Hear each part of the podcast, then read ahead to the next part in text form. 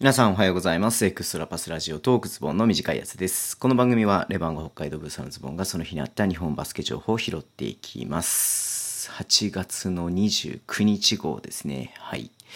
えー、っとね、今日もなんか朝から晩までバタバタしてましてね、あんまりちゃんと今日も一日バスケのことを終えていないんですけれども、今パーッとね、一通り見まして、まあ今日も結構いろいろとね、あのニュースがありましたね。はい。まあ順番に拾っていこうと思うんですけど、まずね、ちょっと一番最初にこれはびっくりしてしまいまして、思わずね、僕見た瞬間に、いや本当に漫画みたいに、えーってね、声で、声が出ちゃったんですけども、うん。えー大阪エベッサのね、天日ヘッドコーチが、えー療養ということで発表なんですが、えー病名はね、悪性リンパ腫ということでね、いやー、ちょっとね、うん、まあね、うん、なんて言うんだろうな。まあ、結構ね、あの、下手すると命もっていうようなね、まあ、病気と言いますか、まあ、いわゆる血液の癌ですからね。うん。まあ、そんなにね、えー、大ごとにならずにね、また戻ってきてくれること、復帰してくれることをね、もちろん願ってますけれどもね、うん。まあ、本当にまずはね、こう、無理せずに治療してね、うん。まあ、しっかり治して、えーまたね、あの、ヘッドコーチとして戻ってこれるように、頑張ってね、欲しいなっていうふうに思います。うん。まあね、えー5ヶ月ほど治療に専念することになりましたってことなんでね、うん。まあ、まずは本当にね、治療に専念して、で、特に大阪ね、若いチームとしてね、まだまだ、こう、未来がね、見えているチームなので、まあ、そこでね、テニスさんにね、えっ、と、やりたいっていうふうに思ってきてる選手もたくさんいると思うので、うん、本当にね、頑張ってほしいなっていうふうに思いました。はい。で、えっ、とね、まあ、あと、今日ね、あれだね、ビーコルと、えっ、と、アスフレがね、合同練習の、まあ、あの、なんつうの、5対5みたいなのをね、中継でやっていて、まあなんかさ、ほら、下手したらスマホとかで撮るんじゃないのかなみたいなこと昨日だっけ、一昨日だっけ言ったんだけれどもさ、あの、ちゃんとね、しっかりした中継カメラで、えーなってまして、あ、そっか、それはあれか、ファンクラブのあれだから、それとは、それ、そういうふうに言ったわけじゃないのか。うん。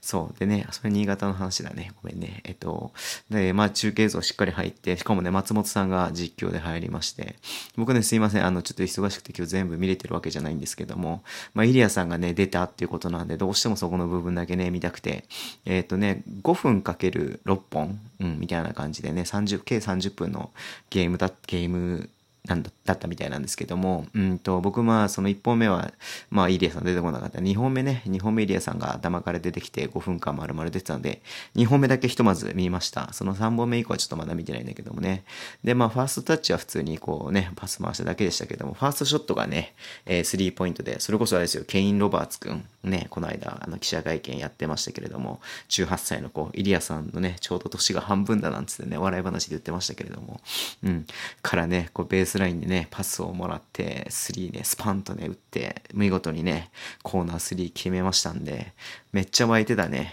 ね、アスフレのね、やっぱり去年ね、1年間、怪我で出れなかったことをね、チームメイトはみんな知ってるので、うん、まあその思いもね、えー、こうなんか乗っかったショットだったんじゃないのかなっていうふうに思って、うん。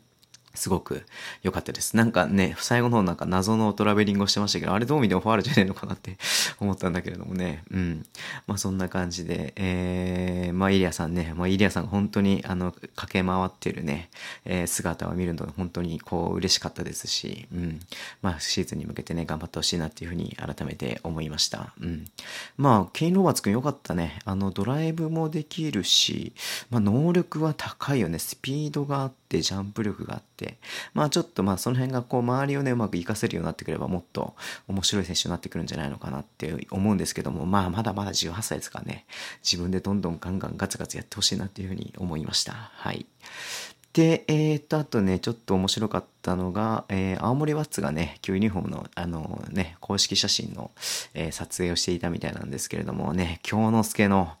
ねえワッツユニフォーム、なんかこれ見るだけでちょっとね、胸が熱くなるものがありましたね。B リーガーなったね、京之助もっていうね、感じがして。うん。髪の毛もさ、ちょっと前まで金髪だったりとかさ、変なもじゃもじゃだったりとかしたんだけれども、なんか坊ちゃん狩りみたいなね、なんかちょっと優等生ぶった感じになってましたけれども、なんだろうね、これはワッツ仕様なのかなどうなのかなわかんないけれども、うん。えー、ね、まあちょっと京之助が本当にこうね、B リーグでプレーするっていうのが僕の中ではめちゃゃめちゃ楽しみなんでね、ずっと言ってますけれども、うん、本当にサムシティからね、ずっと見ていて、僕がね、一番サムシティ見ていた頃のね、やっぱりこう、スーパースターでしたんで、まあまあ今もそうなんだけれどもさ、うん。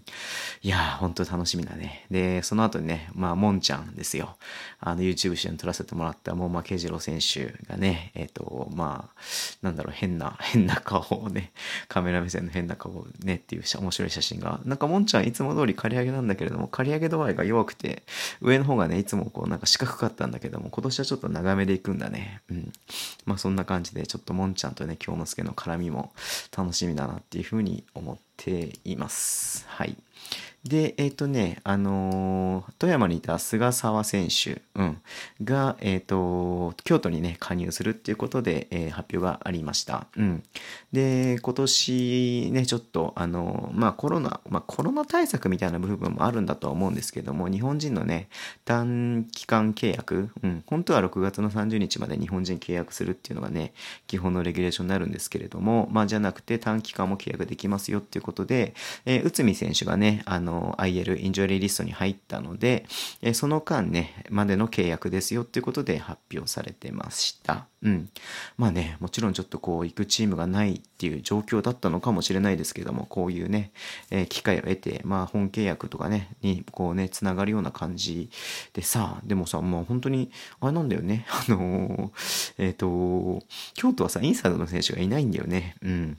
まあ、外国籍はね、まだ一人しか取ってない。あ、取ったのかもう一人。うん。なまあ、あるけれども、あのー、何？えっ、ー、と、長吉選手しかね、あの、パワーフォワードがいないみたいなね、感じなんで、で、サイモンしかね、インサイドの選手がいないみたいな感じで、菅沢選手とかね、ずっとこのまま契約しちゃってもいいんじゃないのかなっていうふうに思うんですけれどもね、うん。まあ多分、えっ、ー、と、まあ、ちょっと様子見みたいな部分もあるんでしょう。まあまあ、それは多分京都のね、まあ台所事情といいますか、懐事情みたいなところもあるのかなっていうふうに思いますけれどもね、はい。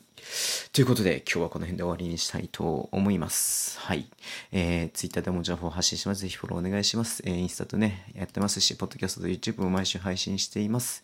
あ、そうだ。来週さ、あれなんだよね。えっと、5、6で、宇都宮がね、えっ、と、群馬と名古屋とね、あの、プレシーズンマッチやるみたいなんで、ちょっとね、メディアとして行ってこようかなっていうふうに思ってます。まだ申請してないんだけれどもね。で、その次の週が、はなくて、その次の週がレバンガだね。うん。三円線僕行きますので、北海道の方ね、なんかもし行かれる方がいれば、あんまり近く寄ってね、キャーキャーキャーキャーやるとね、ちょっとね、あの、このね、状況下なんで、ソーシャルディスタンスがあるんであれですけれども、ぜひね、ちょっとまあ、お話できる方はぜひお話しさせていただきたいなっていうふうにも思ってますので、よろしくお願いします。はい。では今日もお付き合いいただきありがとうございます。それでは、いってらっしゃい。